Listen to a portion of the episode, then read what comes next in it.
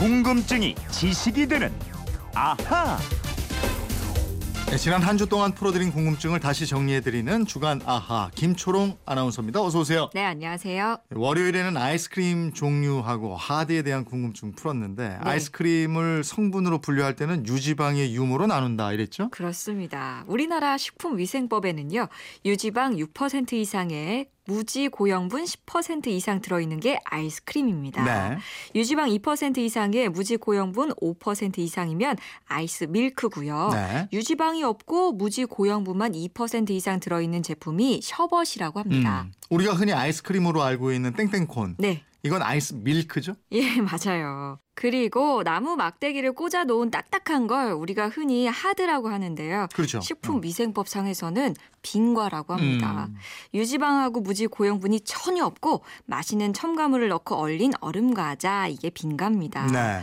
빙과는 미국에서 1905년에 처음 만들어졌고요. 우리나라에는 1930년대에 아이스 깨끼라는 이름으로 유행하기 시작합니다. 네. 그러다가 1963년에 삼강이라는 회사가 이 빙과를 공장에서 생산하고 음. 삼강 하드 아이스크림이라고 이름을 붙였습니다. 네. 이때부터 하드가 됐어요. 저도 어렸을 때 여기 견학 갔었어. 아 그래요? 그게 아폴로처럼 이렇게 생긴 예. 아이스 그 있었어요. 예예. 그거 참 맛있었는데. 아, 이렇게 요즘 안 나오니까. 쭉 짜서 올라. 아니, 아니, 아니, 나와요. 쭉 짜는 게 아니에요. 예. 아폴로 모양으로 생겼어요. 여기서 우주선. 모양 예, 생겼다고요? 예, 예. 아 그건 저는 못 봤네요. 휴대폰 뒷번호 1329 쓰는 분이 아이스 깨끼 하니까 옛날에 아이스 깨끼 장사가 오면 마늘하고 고추씨 갖다 주고 사 먹다가 엄마한테 혼이 난 생각이 나네요 하셨고요.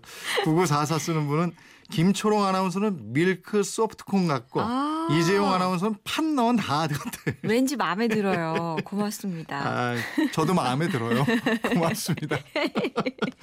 네, 화요일에는 귀걸이 같은 피어 싱에 대한 궁금증을 풀었는데 우리 선조들은 삼국시대에 이미 귀걸이를 착용했고 네네. 이 풍습이 조선시대까지 이어졌다 이랬어요. 네, 삼국시대, 고려시대를 거쳐서 조선시대까지 이어집니다. 조선시대에 남자들이 얼마나 귀걸이를 많이 했는지 선조 임금이 1572년에 이런 전교를 내립니다.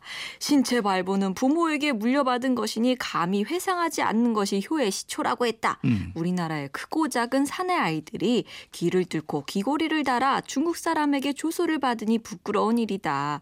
이후로는 오랑캐의 풍속을 일체 고치도록 널리 알려라. 서울은 이달을 기한으로 하되 혹거리어 따르지 않는 사람은 오먹에 벌을 주도록 하라. 네. 그냥 오죽 심했으면 임금이 이렇게 직접 명령을 내렸을까 싶은데 네. 이 전교 이후로 가쓰고 귀걸이한 남자들은 볼 수 없게 됐다 그랬죠. 맞아요. 워낙 이렇게 강하게 말했으니까 남자들의 귀걸이가 거의 사라졌고요. 여자들도 귀를 뚫는 것 대신에 귀에 거는 귀걸이를 만들어서 사용했습니다. 네. MBC 미니로 정정희 님이 남자 귀걸이가 요즘 유행한 줄 알았더니 삼국시대부터라니 놀랍네요. 이러셨고요. 에, 제대로 알면 세상에는 놀랄 일이 아주 많습니다. 계속 함께 해주세요. 이러셨어요. 에, 그리고 주자로 끝나는 지명하고 소위 예언 지명에 대해서 알아봤죠. 네네, 재밌는 게 많았는데요. 주자 돌림의 도시가 많습니다. 경기도 광주, 양주, 파주, 원주, 청주 뭐 등등등 전국 14개 도시 2003년에 전국 동주 도시교류 협의회라는 걸 만들어서 음. 가깝게 지내고 있고요. 505년 신라가 영토를 주로 구분하면서 행정구역으로 쓰이기 시작한 게 주입니다. 어, 삼국 통일을 한 다음에 전국을 구주 5소경 9개 주랑 5개의 경으로 지역을 나누는데요. 이때부터 주자 이름이 지명에 많이 나와요. 또 고려 태조 때 호남에 있는 광주를 비롯해서 원주, 상주, 충주, 공주 등 고을 이름이 생겨났습니다. 네. 예언 지명. 이것도 참 신기하고 재밌고 이랬었는데 네. 대전 유성은 선비들이 사는 고을이다 이런 뜻인데 대덕 연구단지가 들어서서 전국에서 박사가 가장 많이 모이는 곳이 됐잖아요. 맞아요. 참 재밌죠. 또 경기도 파주 문발리에 출판사들이 모여 있는 출판단지가 있는데요. 문발, 아, 문발 잘 선다 그러잖아요. 네. 글이 나온다 이런 뜻의 지명과 참 잘 맞아 떨어집니다. 음, 그리고 저 청주 국제공항이 들어선 동네 그 네. 이름이 비상리 비하리 네네. 날 비자가 들어가잖아요. 이것도 참 신기했고 맞아요. 휴대폰으로도 이런 거 많이 주셨어요. 0052님인데 에, 충남 당진에 있는 도비도는 섬이 날아간다는 뜻인데요. 지금은 대호방조제가 막혀서 섬이 없어졌어요. 진짜 날아갔네요. 그럼 날아간 거예요. 우와. 공사 사원님은 충북 괴산에는 세평이라는 동네가 있는데 충주 달천댐이 생기면서 다 수몰되고 세평만 야 이건 전설의 고향인데. 우와, 아 이거 아니 진짜 세 평만 남았어요? 웃으면 안 되는데 웃겨요. 아니 그러니까. 어떡해. 네. 또 9399님인데 어머. 예. 우리 마을은 경남 하동 진교면 술상리입니다. 그럼 술상을 많이 차리나요?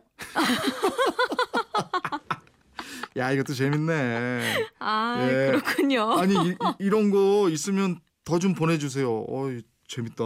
어 저희가 모르는 지명이 참 많이 있습니다. 예.